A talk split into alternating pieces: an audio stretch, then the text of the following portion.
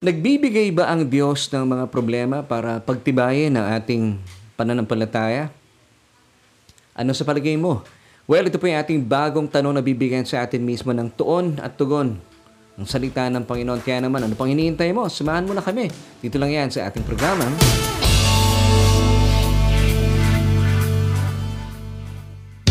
Hello everyone! Welcome po sa isa na namang edisyon na ating programang Solution with Laverne Ducot and of course, that's me. Ako nga po inyong kasama at patuloy po kayong sasamahan at uh, dalayan ko po na patuloy nyo rin po akong sasamahan at huwag nyo akong iiwanan. Dito po yan sa ating uh, programa kung saan ay naghahatid ng tuon at tugon sa ating bawat tanong at um, papasalamat po ako because you were able to join me once again para pagsaluhan po natin ang nananaga ng kapahayagan ng salita ng Diyos na siyang may kinalaman po sa ating buhay para ma-enjoy po natin ang inilaan sa ating biyaya ng Diyos at uh, nang sa gayon patuloy po natin uh, maunawaan ang tinitibok ng uh, puso ng Diyos at ang mga tinapos na gawa ng ating Panginoong Jesus doon sa krus. At nang sa gayon ay managana po sa atin ang kanyang biyaya at ang kapayapaan. At syempre, pa gusto natin batiin lahat po ng ating mga kaibigan, mga suki, at uh, mga kasama nag-aaral saan man po kayong panig ng daigdig naroon. Good morning, good afternoon, and of course, good evening. Maraming maraming salamat sa Panginoon at uh, hindi po tayo napipigilan para magsama-sama at pag-usapan natin ang kabutihan ng Diyos. Ano man po yung ating mga time zone. Kasi nga po tayo ay uh, naririto sa iba't ibang panig ng daigdig. And of course, hindi natin kakaligtaan, binabati natin lahat ng ating mga kababayan sa buong Pilipinas, Luzon, Visayas, and Mindanao.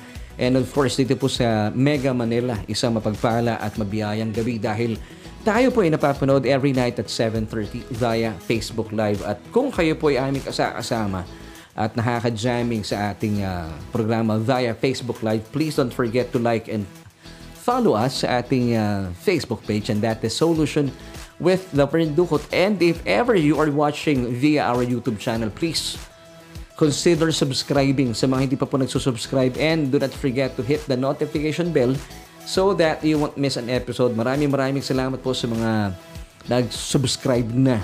And uh, binabati din po natin lahat ng mga kaibigan natin nakikinig sa lahat po ng mga digital platforms na napapakinggan ang ating programa. So thank you so much mula po sa aming mga puso. Nagpapasalamat kami at uh, kung kayo po ay napapagpala at uh, niniwala sa ating mga pinag-uusapan, pwede po ba ako maglambing po sa inyo? Paki-share uh, po yung ating broadcast nang sa gayon ay marami po ang uh, mapagpala at uh, mas maraming tao pa makarinig ng nananaga ng biyaya ng Ebanghelyo ng uh, ating Panginoong Heso Kristo. So ngayon pong gabi ito, pag-uusapan natin and as promised, atin po ipagpapatuloy ating mga tinalahay kahapon concerning uh, sa atin pong faith and of course sa ating pagkakilala sa Diyos. Nang sa gayon eh, sabi nga po ng 2 Peter chapter 1 verse 2, kapag nauunawaan po natin ang tunay na tinitibok ng puso ng Diyos at uh, naintindihan po natin ng malinaw ang mga tinapos na gawa ng ating Panginoong Jesus sa krus ng Kalbaryo, ito po ay uh, maghahatid sa atin ng nananaga ng biyaya at kapayapaan. At ngayong gabi pong ito ay pag-uusapan natin bilang pagpapatuloy sa ating mga sinimulan kahapon ay alamin po natin ang uh, pamamaraan ng Diyos kung paano tayo pinapagtibay, pinapalago sa ating pananampalataya. And uh, once again, narito po yung ating katanungan para kayo po ay makasama namin at marinig po namin ang inyong mga saloobin, damdamin, haka-haka, kuro-kuro. At uh, naisan po namin marinig ang uh, nilalaman ng inyong mga puso't isipan. Minsan pa ito po yung ating katanungan Nagbibigay ba ang Diyos ng problema para pagtibayin ang ating pananampalataya? Nagbibigay ba ang Diyos ng mga problema para pagtibayin, palakasin, pagyamanin ang ating mga pananampalataya? Ano po ang thoughts ninyo tungkol po dito? So, uh, ilagay na po sa ating comment section ang inyong mga palapalagay. At syempre pa, ay uh, simulan na po natin ating mga pag-uusapan sa araw po ito sa ating programang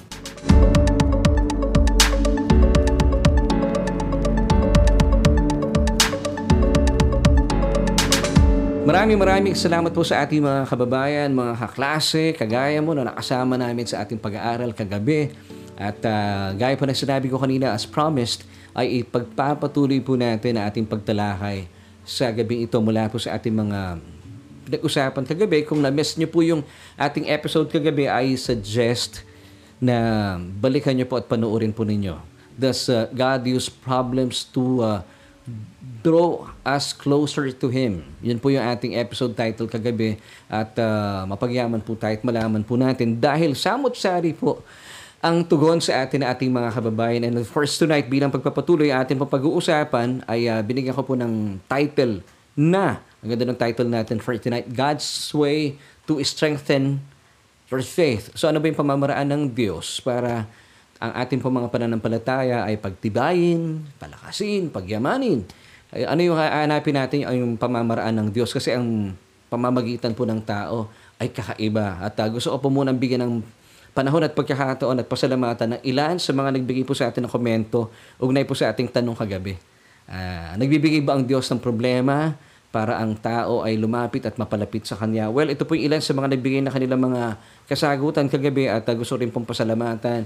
Of course, salamat kay Sister Norma Vitale. Sabi niya, kung nagbibigay nga ang Diyos ng problema para lumapit ang tao sa Kanya, di sana'y lahat na ng tao ay lumalapit sa Kanya. So, ang sagot niya, big no for me. Thank you so much. Sabi naman po ni uh, Brother Joel and Don Castro, no po. And uh, sabi naman po ng ating kaibigan at dating kasa, kasama sa nawala tuloy, nasa na ba? Yung aking dating office mate sa OMF, sabi ni Sister Eileen Barongo. In my perspective, nagbibigay siya ng problema para iparealize sa atin na we can't control anything. Only He can control anything. So, hindi lang tayo lalapit sa Kanya, kundi aasa sa Kanya. Pwede kasing lumapit sa Kanya, pero hindi naman umaasa. Feeling self-sufficient pa rin. Sabi niya, try lang. Hopefully, biblical ang perspective ko. Well, thank you so much, Sister Eileen Barongo. And uh, sabi naman ni Brother Robert D.S. Lubiran, ang ibinibigay ng Diyos ay solusyon sa anumang problema, pagsubok na nararanasan natin. Thank you so much po sa inyo, Brother Robert uh, D.S. Lubiran, Evangeline Tolentino Diego, para maunawaan daw po natin na may Diyos na karapat dapat at masasandalan anumang oras ng ating buhay. So, for her, ang sagot niya ay oo, nagbibigay ang Diyos ng problema. Thank you so much, Sister Evangeline Tolentino Diego. And, uh, of course, salamat din sa ilan pa mga kapatiran natin. Sabi ni Brother Ron Jaworski, 1 John chapter 1 verse 5 and John 10 verse 10. Sabi naman ni Sister Leonora Dacumos, No, Siyempre, hindi po kasi napakabuti po ng Diyos at walang anumang kasamaan na masusumpungan sa Kanya. Sabi ni Sister Rosemary Kasoko. And gusto ko lang batiin at pasalamatan. Uh, salamat kay Ate Marie de Jesus. Nagbigay din po siya ng kanyang saloobin. Hugnay po sa ating uh, katanungan kahapon. And uh, si Brother Domingo, Resitas Burayag, salamat po ng marami for taking time na sumagot sa ating katanungan. Raimundo Ruel Galvez, maraming maraming salamat. David Dizon, sabi niya, no, but He allows it. Di ba sabi ni Jesus, in this life you will have trouble. Alam na niya na magkakaroon tayo ng problema. Minsan, sandamakmak pa, pero may pangako din siya. But take heart, I have overcome the world. Kung ano man ang problema nakakaharapin, ating tandaan na tinalo na ng Panginoon ang mundong ito. Thank you so much uh, kay ano rin, Sister uh, si Rubian Estelita, Flor A. Dagandan, Charmaine, Gusi, Galanga Ferreira, nandiyan din si uh, Ate Maisa Lapus, and of course ating mga suhi. Salamat kay Sister Iris Sandoval, kay Pastora Berna Acha, Sister Ana Dar Isikawa, at Pipet Tiongson Antonio Barcelo. Nandiyan din si uh, Sister Lynn Marie Aaron Zanavales, and of course si uh, Brother Willie and uh, Sister Mylene na alam ko nasa nasan ba siya ngayon nasa Malaysia yan Sister Mylene Pegadia maraming maraming salamat po sa inyong mga kasagutan well muli po uh, nagpapasalamat po kami because yung inyo po mga kasagutan ay napapag-alaman po natin kung ano ba talaga yung nararamdaman at sa loobin po ng marami po sa ating mga kapatiran sa kasalukuyan. So once again, yung pong mga sagot po na ating binasa, sila po mga nag-participate, nagbigay na kanilang tugon sa ating katanungan kagabi o kahapon na nagbibigay ba ang Diyos ng problema? Kasi yung tanong natin, nagbibigay. So pag sinabi nagbibigay, sa Kanya nagmumula, sa Kanya nang gagaling. So, oh, salamat po sa mga mga damdamin at sa loobin ng ating mga kaibigan. So, ngayon po ay uh, napag-alaman po natin mula sa ating talakin kahapon kung kayo po hindi nga namin nakasama please uh, find time na panoorin po yung ating episode last night. At marami po kayo matututuhan. At alamin po natin mula sa episode na yon at ma- syempre marami tayong mga verses na binigay bilang pagpapatunay at pagpapatotoo sa ating mga pinag-uusapan. And uh, of course, kung kayo po ay nanonood na sa ngayon, I'll be giving you quick review mula sa ating mga tinalakay kahapon na talaga bang nagbibigay ang Diyos ng problema para ang tao po ay lumapit at mapalapit sa Kanya. Well, uh, basically, sa uh, turo po ng karamihan na ating nakagisnan, nakagawian, sinasabi po ng marami na talagang nagbibigay po ang Diyos ng problema para tayo po ay umasa lamang sa Kanya. At meron din po nagsasabi na nagbibigay ang Diyos ng problema or medyo mas magaan sa pakiramdam, hinahayaan ng Diyos na ang mga problema. So, hindi siya nagbibigay. Hinahayaan lang ng Diyos. So, meron nagpapaalam. Marahil, pag sinabi natin kasing hinahayaan, may nagpaalam. So, pinayagan ng Diyos. So, pwedeng isipin natin, may kasabwat. Pwede rin po nating uh, alamin na sino yung kasabwat na yon yung nagbibigay ng pahirap sa tao. So, pwede bang ganon? So, nagbibigay ba talaga ang Diyos ng problema para lumapit at mapalapit ang tao sa Kanya? At kagabi po ay napag-alaman natin mula sa ating talakayin, well, praise God, hindi po nagbibigay ng uh, problema ang Diyos para ang tao po ay lumapit at mapalapit sa Kanya. Alam niyo po kung ano po ang ibinigay ng Diyos sa atin dalawang libong taon na ang nakakalipas. Hindi po problema. Solusyon in the person of His only begotten Son, of course, Jesus Christ. Kasi po ang tao po ng puno na ng problema. Kaya po ang minarapat ng Diyos, ay eh, bibigyan pa ba naman tayo ng problema? Hindi po.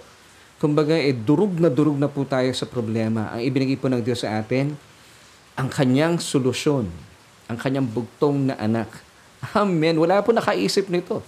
Ito po ang uh, karunungan ng Diyos na uh, iligtas at tubusin ng tao mula sa kanyang mga kasalanan. Ikaw yon at saka ako. So hindi po problema ang ang uh, ginawang pamamagitan ng Diyos para ang tao ay lumapit at mapalapit sa Kanya.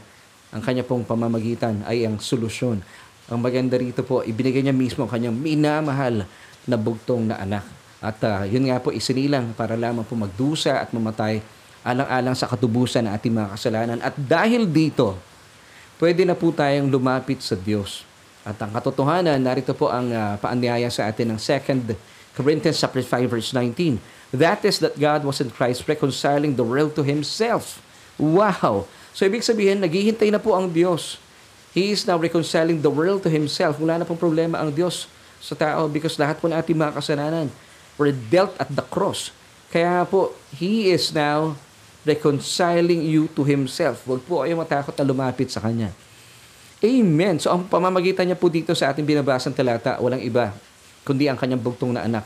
Ang pinakasolusyon para sa ating mga problema ang, kany- ang ating Panginoon.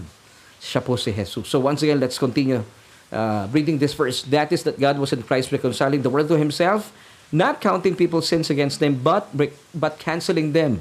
Praise God. And He has committed to us the message of reconciliation. That is restoration to favor with God. So wala po sa isipan ng Diyos sa mga salitang condemnation. Wala pong ganon. Puro salvation, reconciliation, lahat po ng mabubuting bagay. Why? Because once upon a time, 2,000 years ago, lahat po ng ating mga kasalanan were dealt at the body of Jesus Christ. At ito po ay kanya po napagtagumpayan. Amen! Kaya po, God today is reconciling you to Himself. Wala na pong problema ang Diyos sa kasalanan. Lahat po ng ating mga kasalanan ay ibinuntun na niya sa katawan ng kanyang bugtong na anak. At sa kanyang katawan, pinarusahan at pinagdusahan na po ng ating Panginoon ang ating mga kasalanan. Praise God. Hindi po ba nakakatuwa pong isipin? Kaya po ang Diyos, magkaroon tayo na, na napakagandang uh, pananaw sa Diyos. Ang Diyos po ay hindi nagagalit sa inyo. Hindi po galit ang Diyos. At uh, through the finished work of Christ on the cross, this is the main clause of the new covenant. Hebrews chapter 8 verse 12, sabi ng talata, For I will be merciful. Gawin natin personal. To your unrighteousness and your sins and iniquities I will remember no more. Sabi niya muli, hindi ko na aalalahanin pa. Why? Because 2,000 years ago, lahat po nating mga kasalanan ay inalala niya sa katawan ng ating Panginoon Heso Kristo. Ngayon, sabi ni Jesus, it is finished. So, said na said na po yung ating mga kasalanan. Ito po ay uh, pinagdusahan na doon sa krus ng Kalbaryo. At syempre pa, kaya naman pala sabi ng Diyos, For sins and your iniquities or lawless deeds, I will remember no more. Paano pa niya alalahanin? e nahusgahan na doon sa krus ng Kalbaryo. Kaya this is really good news. Now, ang tanong po natin kagabi, once again, quick review, nagbibigay ba ang Diyos ng uh, problema? So pag sinabi natin nagbibigay para po sa kabatiran ng ilan sa mga sumagot sa atin, ibig sabihin pag nagbibigay, nagmumula sa Kanya. Nanggagaling sa Kanya. Totoo may mga persecution, may mga tribulations po tayo nararanasan. Small t, tribulations. Hindi pa po ito yung capital T na tribulation na magaganap after the rapture. Meron po kasing small t na tribulation. Ito po yung mga um, konting mga uh, problema at nararanasan sa kasalukuyan at mga persecution mula po sa mga taong hindi natutuwa sa atin, mula sa kalaban, syempre pa gumagawa ng kasamaan laban sa atin, nararanasan po natin ito. At uh, ang gusto ko lamang pong sabihin, na ang mga persecution na ito, tribulation na ito ay hindi po ang Diyos ang may akda. Ibig ko pong sabihin, wala po sa likod nito ang Diyos. Hindi po siya ang may kagagawan. Na pangkaraniwan, iniisip na maraming tao, ang Diyos ang nagbibigay. O kung hindi man, pinapahintulutan niya. Kasi pag sinabi nga po natin pinapahintulutan, merong nagpaalam. Inalaw lamang po niya. Delikado yun. So, ibig sabihin, sino yung nagpaalam at pinahintulutan niya? Lumalabas na pangkaraniwan, sa ganitong kaisipan ay uh, may kasabwat ang Diyos. Pero hindi po pwede mangyari yon. Ayaw po ng Diyos na ang tao, tayo, ay nasusuong sa anumang problema. Ako personally, bilang isang ama na aming tahanan, ayoko po nag, nasusuong ang aking mga anak sa problema. Of course, muli po gaya na sinasabi ko kanina, anuman po ating kinasasangkutan ng mga gusot ng buhay, problema, hindi po ang Diyos ang nasa likod nito. Kundi ito po ay maaring kagagawan natin bunga na ating mga maling pagpapasya, yun po yung first reason. Ikalawa, ito po ay atake mula sa kalaban. Ikatlo, ito po ay dulot ng uh, bagsak na kalagayan ng mundong ito. Kaya po may mga taong gumagawa na hindi kabutihan para sa atin. Kaya po nararanasan natin ang mga bagay na ito. So muli po ah, para ilalagay natin sa screen para lubusan nating maintindihan at uh, sa mga taong nagtatanong, eh, na, bakit ko nararanasan ang samot-sari mga problema? sa buhay na ito. So, ito po, ilalagay natin sa screen. Bakit nga ba nararanasan pa rin ng tao ang mga problema? Number one, bunga ng ating mga maling pagpapasya. 1 Corinthians chapter 10 verse 6. Sa talata pong ito, ipinapahayag po ni Apostol Pablo yung mga nangyari sa panahon ni Moises na ito po kanya isunulat bilang admonition. Pag sinabing admonition, soft reminder ang mga kababayan po ni Moses, doon po sa ilang, ay talaga namang dami po nilang ginawang kabuktutan at mga bagay na hindi po ayon sa kalooban ng Diyos. Ito po ay isinulat ni Apostol Pablo para magsilbing paalaala or admonition. Soft reminder para hindi na po natin gayahin yung kanilang mga maling ginawa. At uh, nang sa gayon, hindi po tayo gaya nila masuong sa gusot ng buhay o mapasok sa anumang problema. So ang ganda po talaga ng mga nakasulat sa Biblia napaka um, sarap pong yakapin. Pinapaalalahanan tayo ng Diyos mula sa pagkakamali ng ibang tao, isinulat sa Biblia bilang admonition, bilang reminder or tupos, kasi yung word doon na examples ay tupos, types, para wag na po natin gayahin. Nang sa gayon, hindi na tayo masuong pa sa gusot ng buhay. That's uh, 1 Corinthians chapter 10, verse 6. So na, ito po yung first uh, uh, reason, bunga na ating mga maling pagpapasya. Ikalawa, bakit natin nararanasan pa rin ang mga problema sa ating kapanahunan? Ikalawa, atake mula sa kalaban. John 10 verse 10a. Diba sabi ng talata, the thief does not come except to steal, kill, and destroy. Of course. Yan po ang job description ng kalaban. Kung masama, yan po ay galing sa Diablo. Ganun lamang po yan. If it's good, galing po yan sa Diyos. Pero kapag tayo pinakakaranas ng mga problema sa buhay, hindi po ito ang Diyos. Hindi galing ito sa Diyos ito po ay maaring atake mula sa Diablo dahil tayo po bilang mga um, tao ay inilalang po tayo sa wangis at larawan ng Diyos. Eh galit na galit po ang kalaban sa Diyos. At alam po ng kalaban na mahal-mahal tayo ng Diyos. Ngayon, para saktan niya ng doble ang kanyang uh, kinamumuhian na Diyos, sinasaktan niya po tayo, especially tayo mga mananampalataya.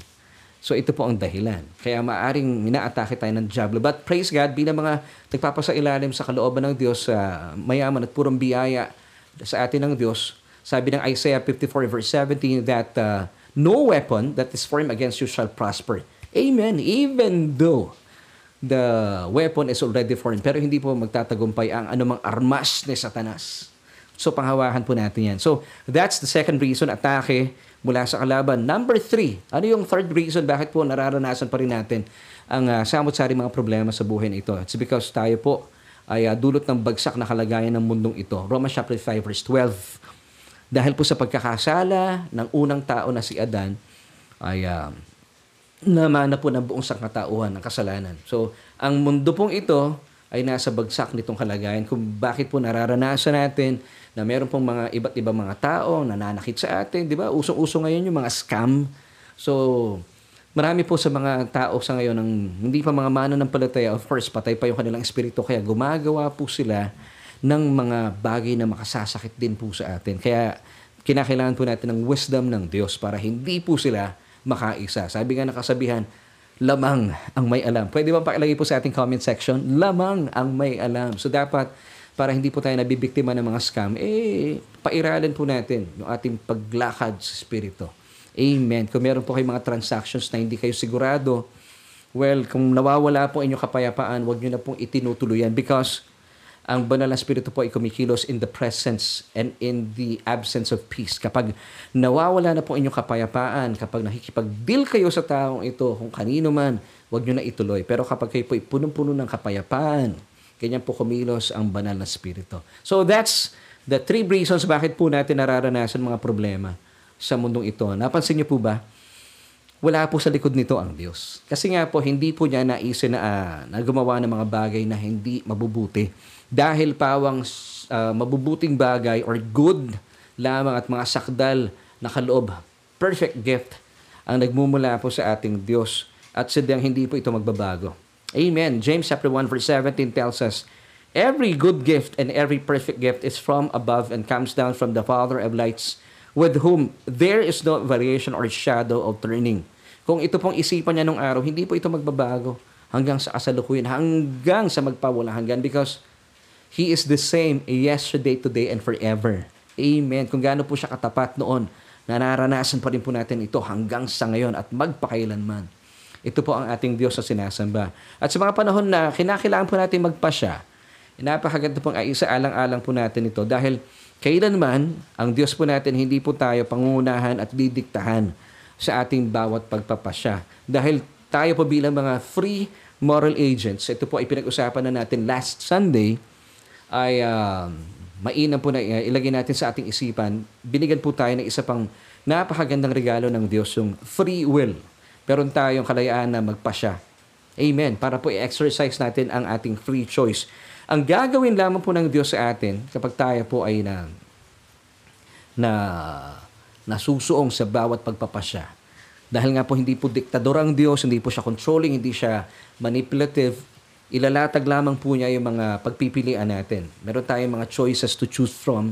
And then He would give us recommendation. Ah, napakabuti po ng Diyos. Now, basahin po natin ang sinasabi ng Deuteronomy 30 verse 19.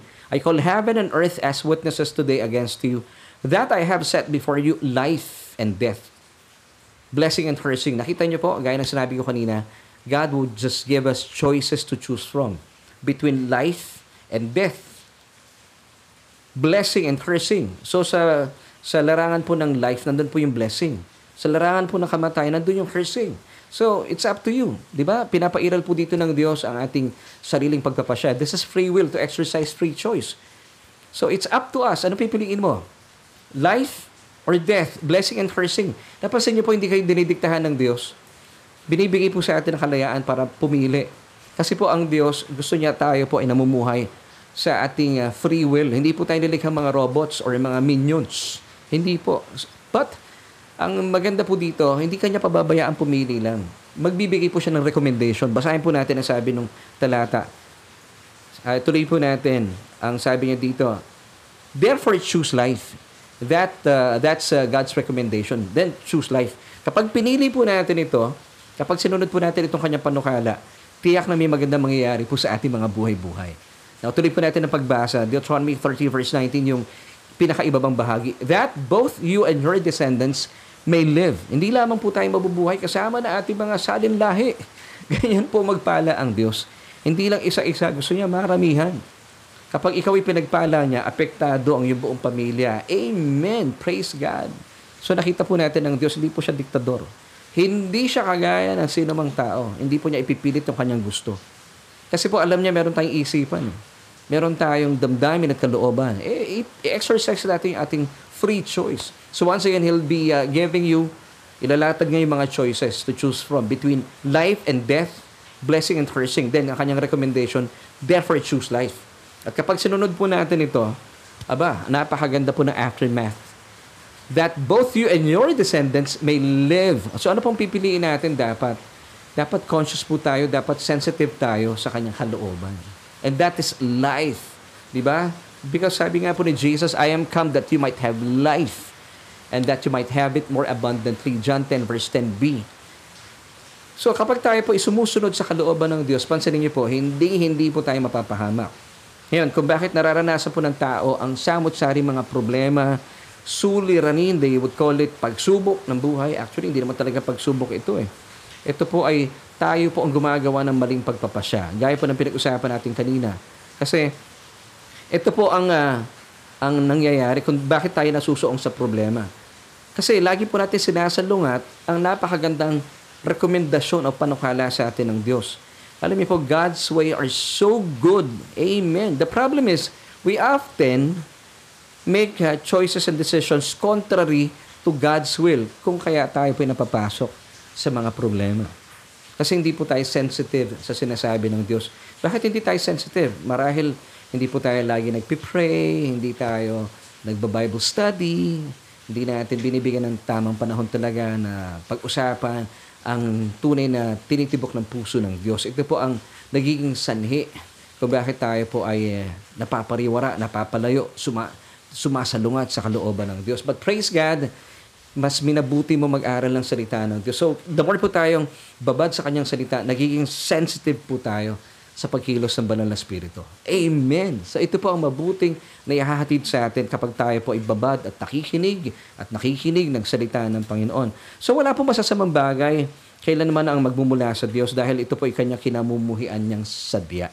So pag sinabi nating sadya, talaga namang wala pong bahagi ng kanyang puso na tatanggapin niya ang kasamaan. Sabi ng Psalm chapter 5 verse 4, For you are not a God who takes pleasure in wickedness, nor shall evil dwell with you. Amen. I pray na naging malinaw po sa atin na ang mga katotohanan ito. Now, basahin po natin once again ha. This is Psalm chapter 5 verse 4. For you are not a God who takes pleasure in wickedness, nor shall evil dwell with you. I pray na naging malinaw po sa atin ang katotohanan ito na kailanman hindi po magbibigay ng problema ang Diyos. Bakit? Kasi naisin lamang po niya ang pinaka mabubuti para sa atin.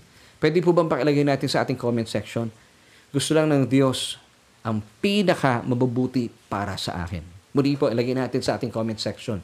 Gusto lamang ng Diyos ang pinaka mabubuti para sa akin. Jeremiah 29 verse 11 tells us, For I know the plans that I and thoughts that I have for you, says the Lord. Sino po nagsabi nito? Ang ating Panginoon. Amen. Plans for peace and well-being and not for disaster to give you a future and a hope. Kasi kapag tayo po may problema, but disaster ito talaga. This is calamity. Hindi po masaya ang taong nasa ilalim po ng problema. Although may sinasabi nila na ang problema ay pagpapala. I beg to differ. Ayoko na may problema, to be honest. Mas gusto ko po, buhay ko payapa. Hindi po plano ng Diyos sa tayo po nasa ilalim ng kalamidad o mga disaster, mga problema. Ang plano po ng Diyos sa atin ay plans for peace and well-being and not for disaster to give you a future and a hope. Wow, praise God. Samantala, dito naman tayo sa bahaging ito na sinasabi nila, ipasok natin sa eksena ng ating pag-uusap, si Job. Kasi meron po mga sumagot sa atin kagabi sa tanong na nagbibigay ba talaga ang Diyos ng problema para ang tao ay lumapit at mapalapit sa Kanya. Well, pumasok po dito ang uh, kapatiran natin si Job. Kasi may sumagot na pinapahintulutan ng Diyos sa mga problema at pagsubok para palakasin ang ating pananampalataya at karakter.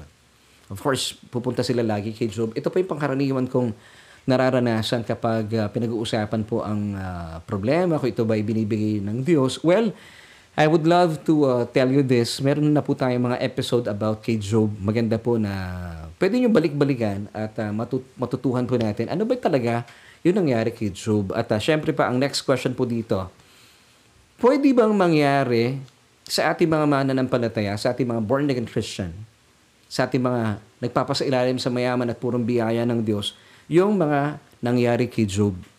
What do you think? Sige nga po, pakilagay sa ating comment section. Muli po ito yung question ko. Pwede ba mangyari sa ating mga mananampalataya na nasa ilalim ng biyaya, purong biyaya sa atin ng Diyos? Kinikilala natin si Kristo at ang kanyang mga tinapos na gawa sa krus ng Kalbaryo. Yung gaya na nangyari kay Job.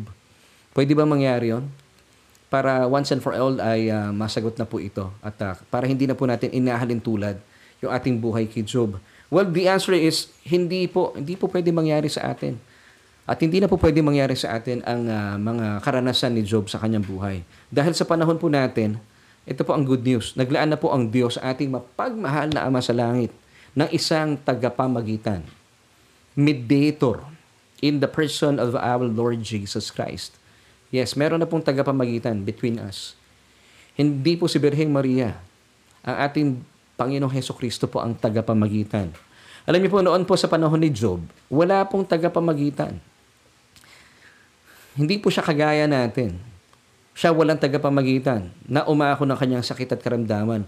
Alam niyo, sabi nga, sabi nga niya sa Job chapter 9 verse 33, kung meron lang sanang tagapamagitan, sa amin ng Diyos. Hindi niya mararanasan ito. Basahin po natin sabi ng talata, Job chapter 9 verse 33, Nor is there any mediator between us who may lay his hand on us both.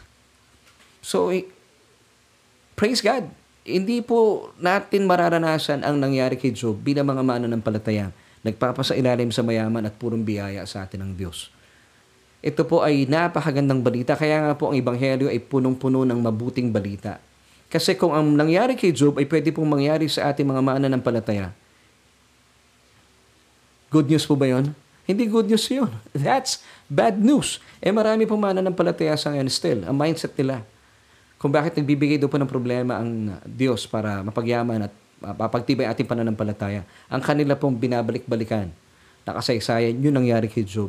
Pero ang mabuting balita, hindi na po pwede mangyari. Yun nangyari sa buhay ni Job sa ating mga mananampalataya. Because sa panahon ni Job, wala po siyang tagapamagitan.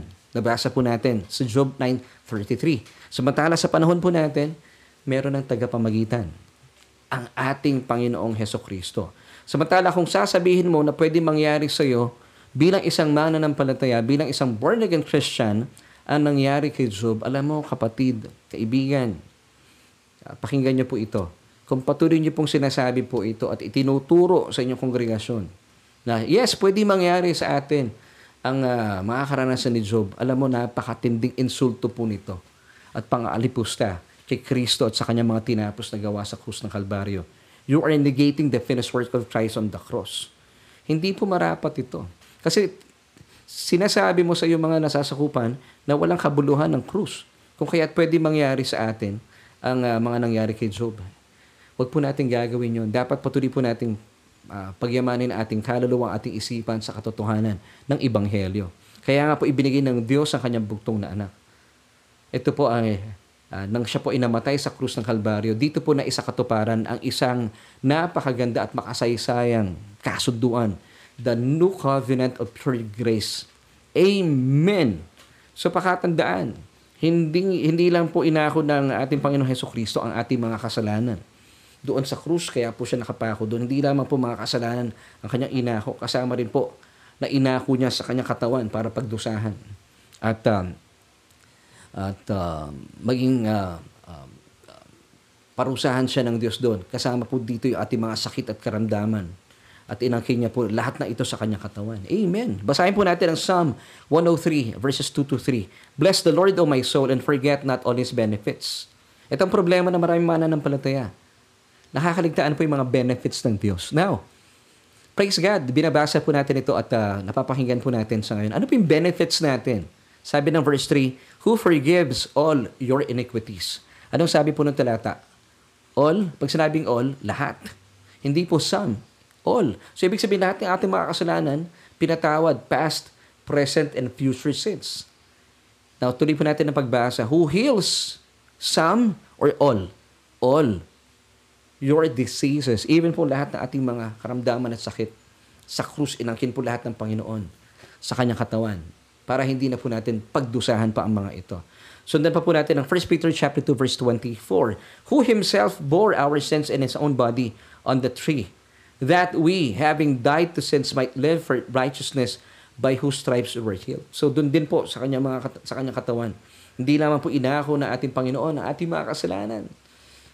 Sa pamagitan din po ng mga ng ah, ng mga sugat na dumanti sa katawan ng ating Panginoon. Kasama pong pinagaling ang lahat ng ating mga sakit at karamdaman. Amen. Kaya wag na wag po nating yahalin tulad ng ating ah, mga kalagayan kay Job dahil higit po tayong pinagpala kumpara sa kanya. Wala po siyang um, kasunduan na kinabibilangan, kagaya po ng kasunduan na kinabibilangan natin sa kasalukuyan. Yan, meron nagsasabi, sigurado ka ba dyan, Brother Laverne? Pastor, sigurado ka ba sa sinasabi mo? Opo. Now, bakit po tayo confident sa ating pinag-uusapan? Dahil meron pong nangyari sa krus. Isinakatuparan po ng Diyos na um, ipako ang kanyang bugtong na anak para mismo rin po sa kanyang kamatayan ay maitatag ang tinatawag na bagong kasunduan ng purong biyaya ng Diyos sa atin. So ito po ay sina- pinapatutuan na ng Hebrews chapter 9 verses 17 or 16 until 17. So tayo po mga mananampalataya, tayo mga born again Christian ay napabilang sa isang napakaganda at makasaysayang kasunduan. Ito po isang napakagandang covenant. Pag sinabing kasunduan ay covenant. Ito po ay covenant sa pagitan na, hindi na ng tao at ng Diyos. Ito po ay sa pagitan ng Diyos at ng mismo kanyang bugtong na anak na si Kristo.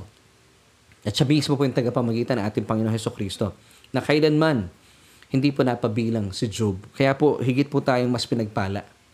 Higit na, no? Mas pa. kay Job. Kaya wag mo ikukumpara ang sarili mo kay Job. Talagang, we are greatly blessed and highly favored. Why? Because we are in Christ.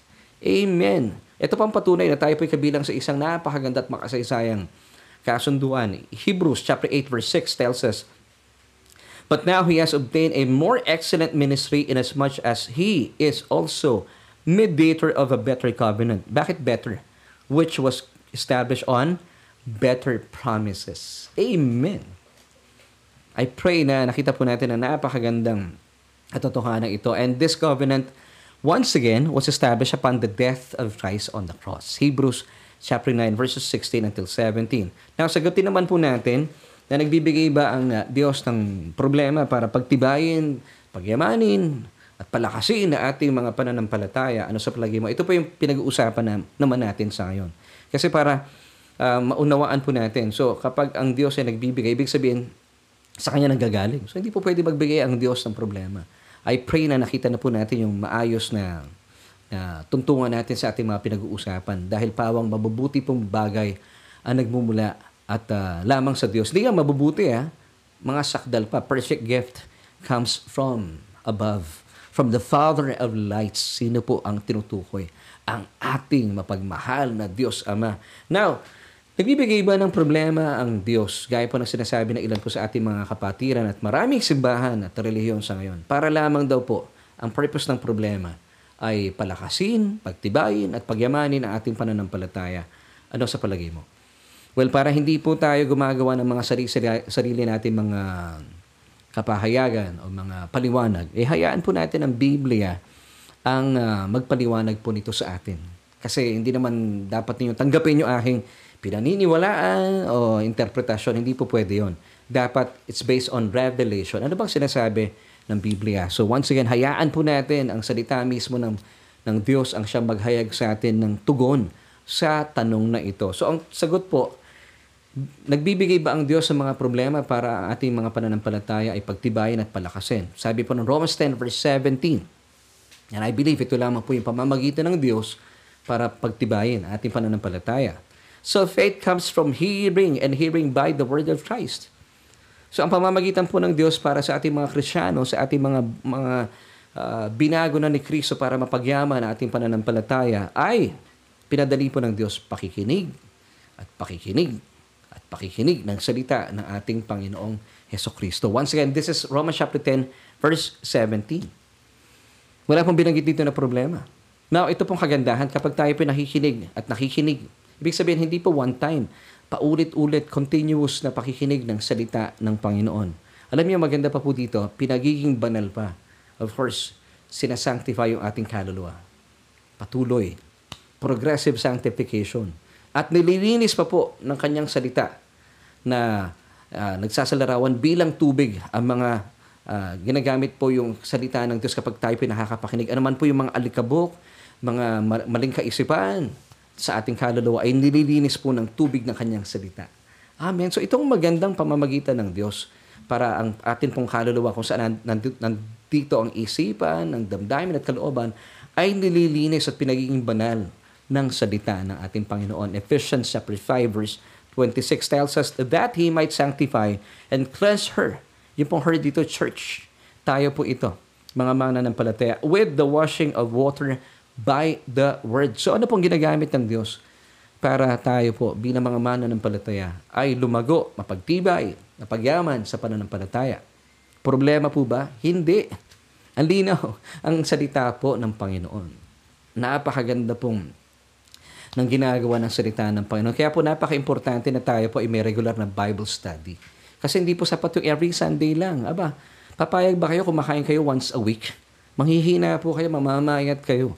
Eh, ito nga pong ginagawa natin twice lang a week. Pero of course, by the grace of God, ay punong-puno po ito ng kapahayagan. Purihin po ang Diyos. So, what is the definition of faith? Kasi ito po ang pamamagitan niya kapag tayo pinakakapakinig ng salita ng Panginoon na papagyaman ng ating pananampalataya. So, what is faith? Faith is having a good opinion about God. So the more po tayo nakakapakinig, dapat tamang ibanghelyo. Ah. Pag sinabi, sinabi natin ibanghelyo, hindi po ito mga motivational talks, mga inspirational talks. And then nilalagyan lamang po nila ng mga Bible verses. Hindi po. Sabi ni Apostol Pablo in 1 Corinthians chapter 2 verse 2, For I decided to know nothing among you Jesus Christ and Him crucified. So ang dapat nakasentro po ang pinag-uusapan para malaman ninyong gospel ang inyong pinapakinggan kay Kristo at sa kanyang mga tinapos na gawa sa krus ng Kalbaryo.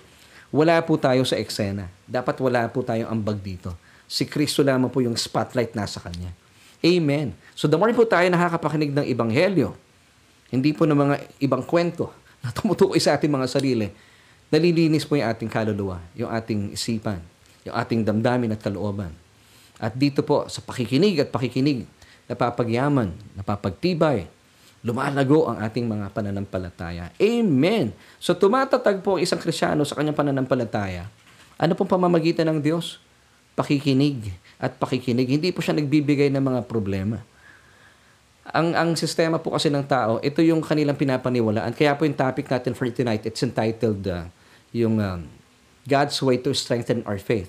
So ang kanya pong pamamaraan, ang kanyang way ay pakikinig. Pinadali po ng Diyos, pakikinig lang, makinig lamang po tayo ng salita ng Panginoon. Pero man's way of strengthening their faith is, sabi nga po ng maraming uh, kapatiran, many Christians at large today, they believe that uh, problema ang ginagamit ng Diyos. Hindi po.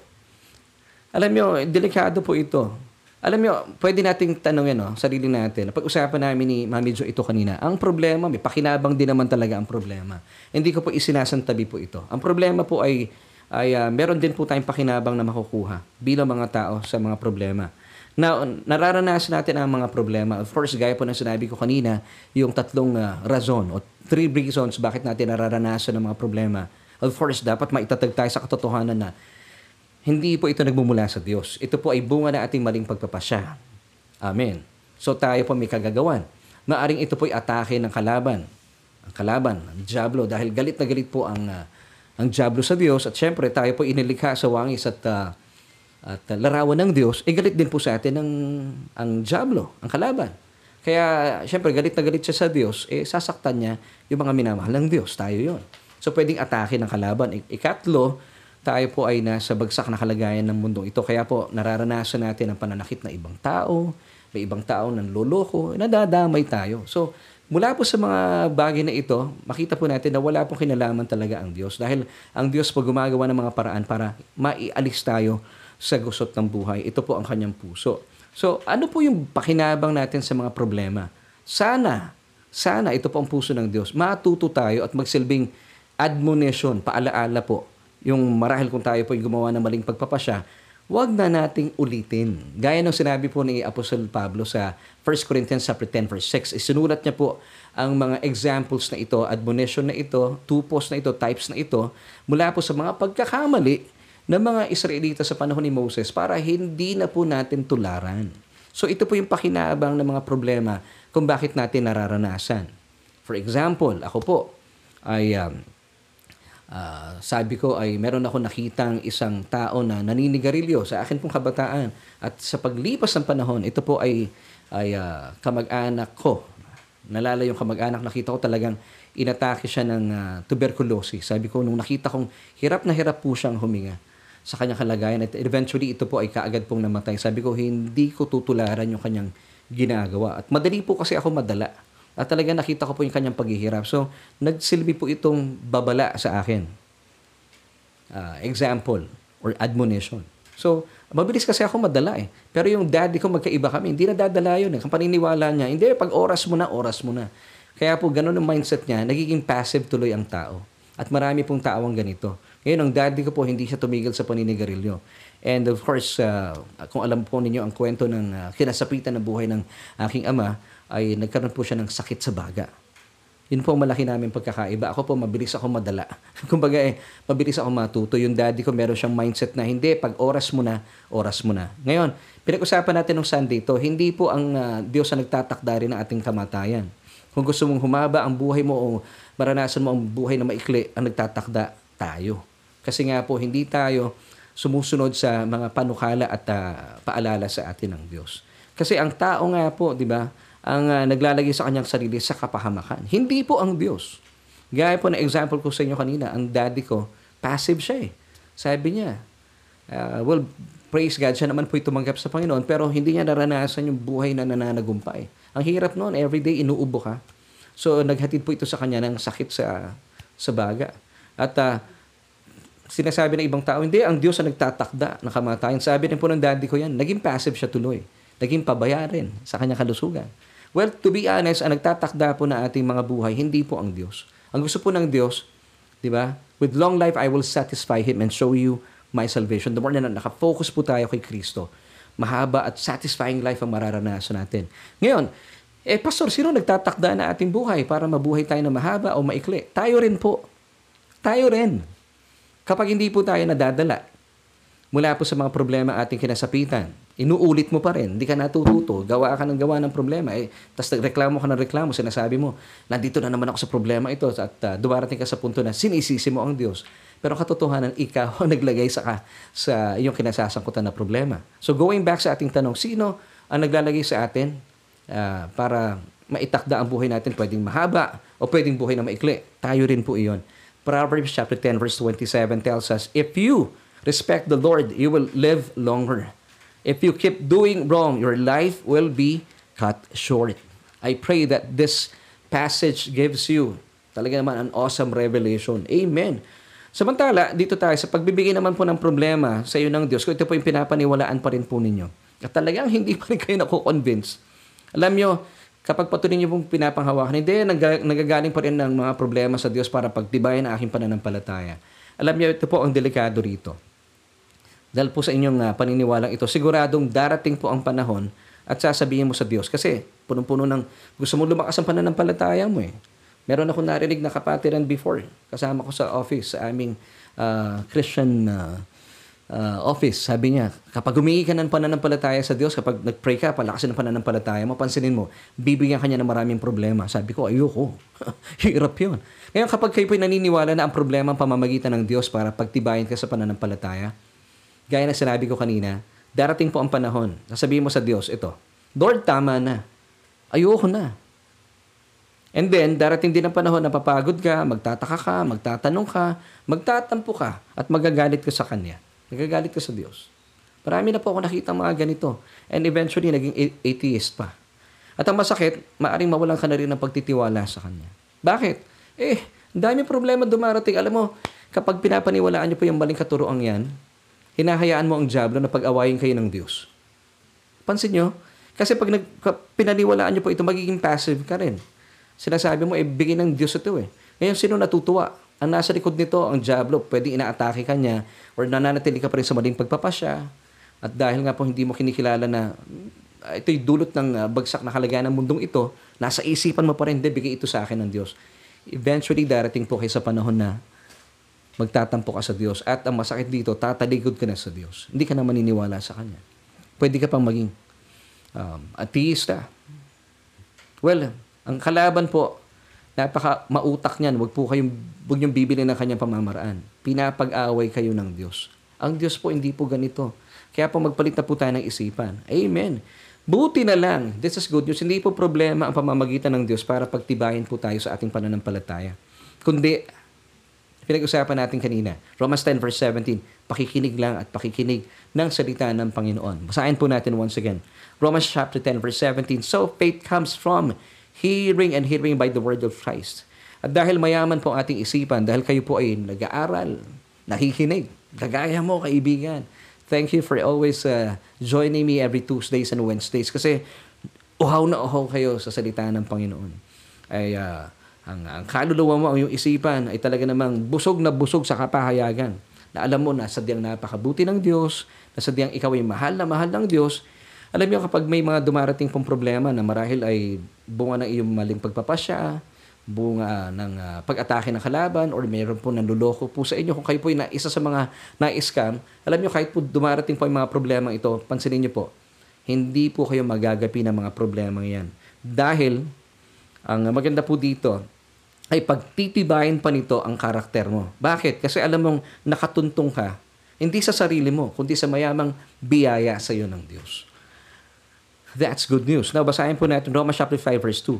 Through whom yung whom po dito ay Jesus, ating Panginoon. Through whom also we have access by faith into this grace, into this unmerited favor in which we stand. So kapag alam po natin nakatayo tayo, nakatuntong tayo sa biyaya at mayaman at purong biyaya ng Diyos, we rejoice in hope of the glory of God. Dahil alam mong, alam mo nasa ilalim ka ng biyaya, ito pa magandang implikasyon. Tuloy po natin ang pagbasa in verses 3 to 4, still with Romans chapter 5. And not only that, but we also glory in tribulations, knowing that tribulation produces perseverance, and perseverance, character, and character, hope. So dito nakikita natin, the more po na alam natin, nakatuntong ka kasi sa biyaya. Unmerited favor, unearned favor, and undeserved favor. Ano mang problema ang kinakaharap mo sa ngayon na maaring ikaw ang may kagagawan? O maaring ito po ay bunga ng atake ng Diablo? O pwedeng ikaw ay ina-scam? Kaya ka napunta sa problemang yan dahil kagagawa ng ibang tao. Dahil ikaw ay nasa ilalim ng mayaman at purong biyaya ng Diyos. Ito yung iyong tinatayuan. Ito yung iyong tuntungan. Alam nyo, napakabuti pa ng Diyos. Ano man po inyong kalagayan sa ngayon, huwag po kayong manlulupaypay. Alam niyo kung bakit? Ang lahat po na ito ay gagamitin ng Diyos para magkalakip-lakip para sa inyong ikabubuti ayon po sa Romans 8 verse 28. Isipin mo ha, ikaw ay nagkamali, maaring inatake ka ng Diablo, kaya ka na lagi sa problemang yan, or meron ng loko na tao sa iyo, kaya ka nasusuong sa gusot ng buhay na yan, pero ang gagamitin po ito ng Diyos, itong masamang pangyayari ito, para sa iyong ikabubuti. Romans 8.28 tells us, And we know that all things work together for good to those who love God, to those who are the called according to His purpose. Now, may masama mang balak po ang kalaban sa iyo. And of course, ito po ang laging ginagawa ng kalaban because galit na galit po siya sa atin. Pero panghawakan po natin Asahan mong gumawa na po ang, ang Diyos ng paraan para sa ating ikabubuti. Amen. Genesis chapter 50, verse 20 tells us, But as for you, you meant evil against me, but God meant it for good, in order to bring it about as it is this day to save many people alive. So yung buhay po natin ay ginagamit din po ng Diyos para maging pagpapala sa ibang tao. Amen. So I pray that you would that you see this revelation. Hindi po ang problema ang ang uh, bida rito, hindi. Biyaya pa rin po sa atin ng Diyos. Kasi ito po yung ating tuntungan. At the more po tayong nakatuntong sa mayaman at purong biyaya ng Diyos, dahil ito po yung ating laging pinapakinggan. Kahit may dumating na mga problema sa atin bunga na ating maling pagpapasya, atake ng Diablo, o ginawa kayo ng masama ng ibang tao, mapapansin po ninyo, even po yung mga problema ito, hindi kagandahan pangyayari. Pero gagamitin po ito ng Diyos para sa ating ikabubuti. Hindi ba napakabuti po ng Diyos? Pwede ba natin palakpakan ng Panginoon? Di ba? So talagang wala kang talo. Ano mang, ano mang kinalalagyan mo sa ngayon. Pakiramdam mo, eh, naloko ko. Okay lang yan. Huwag kang mag-alala. Ilapit mo sa Panginoon. Shout, grace, grace to it. Alam mo, niligtas ka na ng Diyos. At uh, ibalik mo na ang kagalakan ng ngiti sa iyong labi. So, napagyaman pa po tayo sa ating mga pinag-uusapan sa ngayon. Amen. Nakita natin, ang pamamagitan po ng Diyos ay napakasimple. So, let's go back to our question and uh, this time, tayo po ay uh, tapusin na po natin ating pag-uusap at pag-aaral na ito. Balikan po natin yung question, nagbibigay ba ang Diyos ng problema para pagtibayan ang ating pananampalataya? Ano na sa palagay mo? Well, ito po yung ating solution. Of course, ang sagot ay hindi po. Para pagtibayan ang ating pananampalataya, ano pong binibigay sa atin ng Diyos? At ibinigay na po sa atin ng Diyos ang salita ng kanyang anak na si Heso Kristo. Para ito, ito po ay ating pakinggan. Pakinggan ng pakinggan. Gaya po ng ginagawa nyo sa ngayon. Tayo po ay nag-aaral ng salita ng Panginoon. At dito po sa pamagitan nito, hindi mo namamalayan. Unconsciously, napapagyaman, pinapagtibay ang ating mga pananampalataya. At dahil dito, the more po lumalago ang ating pagkakilala sa kabutihan ng Diyos at sa mga tinapos na gawa ng ating Panginoong Heso Kristo sa krus ng Kalbaryo. Lumalago ang iyong pananampalataya. Ano pong epekto nito? Nananagana ang biyaya at kapayapaan. Grace and peace be multiplied to you through the knowledge of God and of our Lord Jesus Christ. Amen. 2 Peter chapter 1 verse 2. Now, as we end, so muli po, ano pong pamamagitan ng Diyos para ang ating pananampalataya ay mapagyaman, at lumago, hindi po problema. Ang ating pakikinig, patuloy na pakikinig sa nananaga na kapahayagan ng biyaya sa atin ng Panginoon. Romans chapter 10 verse 17. So faith comes from hearing and hearing by the word of Christ. And that's God's way of strengthening your faith. Amen. Maraming maraming salamat po for joining me once again sa atin pong napaka mapagpalang pag-aaral na ito ng salita ng Panginoon hindi pa po tapos yung ating, pag ating programa. Tapos na po yung ating pag-aaral. And this time, I want to give you this opportunity kung kayo po ay namamangha sa ating mga pinag-usapan dahil ako po personally, manghang-mangha talaga sa napakagandang mensahe ng Ebanghelyo. At nakita po natin, isinasantabi po ng, ng tama nating pag-aaral ng Ebanghelyo ang mali nating kaisipan, ang mga kasinungalingan na itinuro sa atin ng relihiyon. At ngayon po nakikita natin talaga naman, nananagumpay tayo kahit na meron pa maman tayo kinakaharap ng problema sa kasalukuyan. So kaibigan, kung kayo po'y wala pang relasyon sa bugtong na anak ng Diyos na si Jesus, hindi po nyo ito ganap na mararanasan sa inyong mga buhay. At uh, naisan ko po kayong imbitahan na maranasan na yung buhay na ganap at kasiyasiya na ipinangako sa atin ng ating Panginoong Heso Kristo sa John 10 verse 10 sa ikalawang bahagi. Sabi ng Panginoong Jesus, I am come that you might have life and that you might have it more abundantly. Now, paano po mangyayari po ito? Paano po ito maisa sa katuparan? Sabi po Romans 10 verse 9 that if we confess with our mouth the Lord Jesus Christ and believe in our hearts that He was raised from the dead, you shall be saved. So all you have to do, kung isa po kayo sa mga nagtatanong, tanggapin po natin, makisang-ayon po tayo sa Diyos. At uh, tangkilihin po natin ang kanyang paanyaya at tanggapin ang kanyang bugtong na anak nang sa gayon siya po ay makakilo sa inyong mga buhay.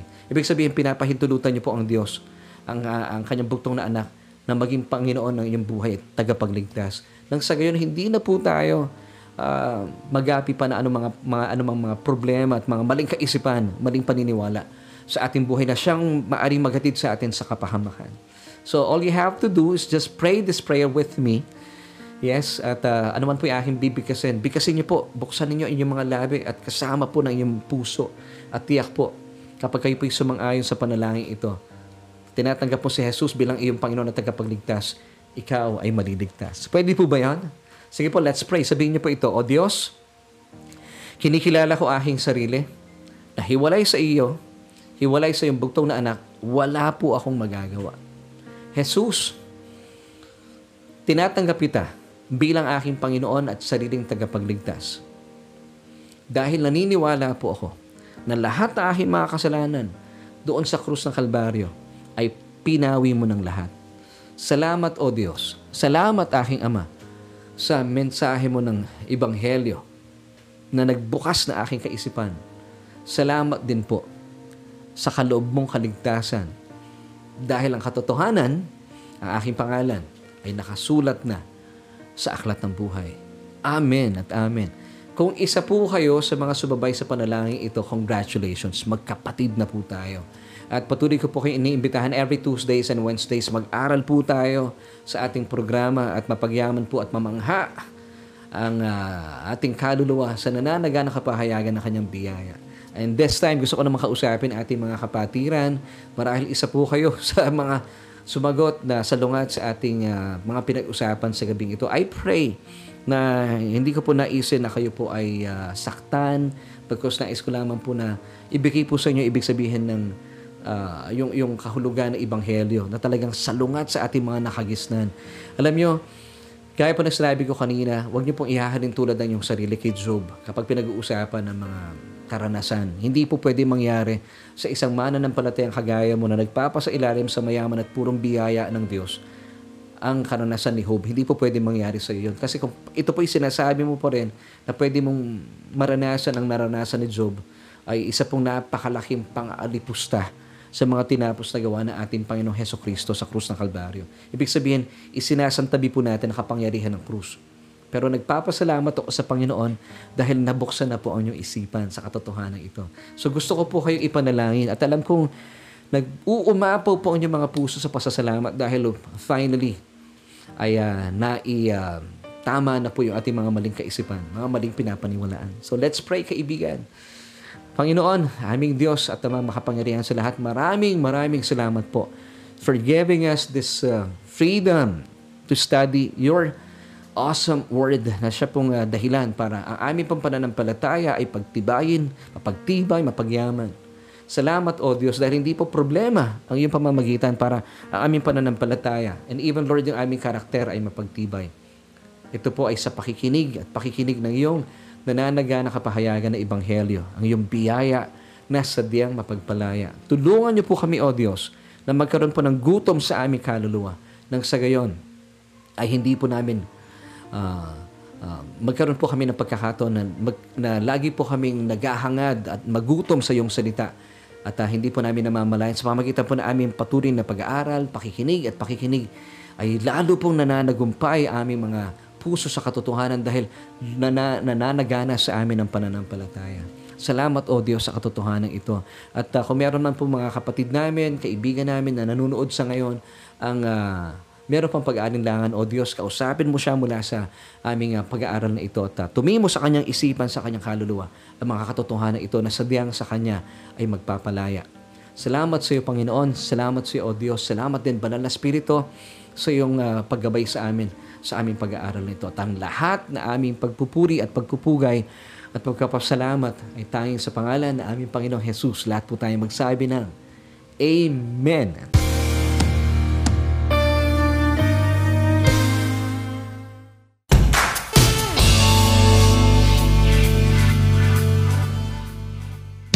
Kaibigan, maraming maraming salamat once again for joining me sa isa na naman pong uh, edisyon ng ating programang Solution with Laverne Ducot and of course that's me. Dalayan ko po na kayo po ay napagpala sa ating mga pinag-usapan at kung kayo po ay napagpala at naniniwala, pwede po ba ako maglambing at uh, ipakalat po natin ang broadcast na ito, pakishare sa inyong mga kaibigan, kakilala at higit sa lahat, uh, higit, higit sa lahat ay sa inyong mga kapamilya. Nang sa gayon, sila din po ay mapagyaman mula po sa ating mga pinag-usapan. Amen. So, thank you so much sa ngalan po ng aking buong pamilya.